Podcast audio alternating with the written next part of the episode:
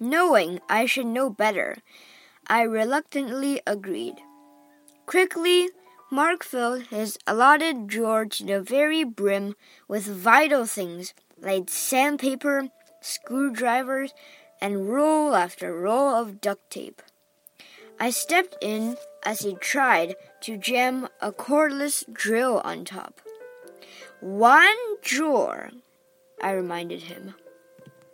I know. Mark flashed me his familiar smile. The same smile that got me to agree to paint the bedroom my least favorite color and go on vacation to Arkansas in August. One drawer is all I need. Well, maybe two drawers would be a better idea. Then I could definitely store my new flashlight charger in here. The kitchen is a good place to keep a flashlight charger. And so it went. Before I could say Hot Springs National Park, my mixer was sharing a shelf with boxes of bolts. My dishcloths nestled next to tubes of caulk, and my poor bundt pan was regulated to an empty spot in the laundry room.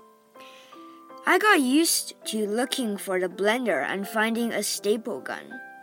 It seemed so normal to stow the cereal boxes beside paintbrushes.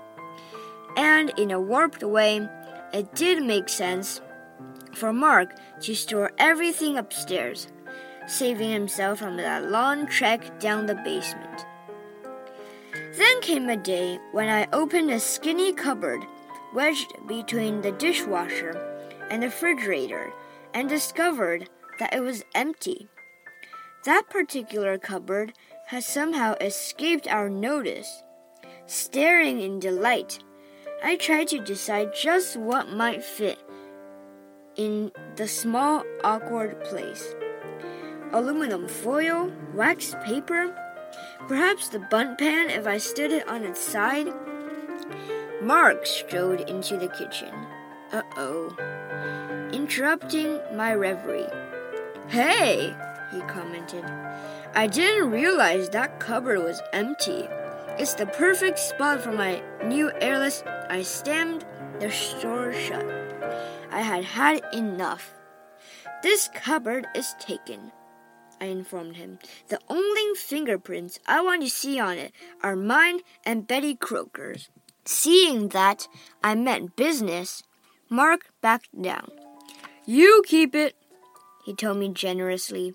After all, this is your kitchen. I'm thinking of having husband proof locks installed, and I know just who to hire to install them.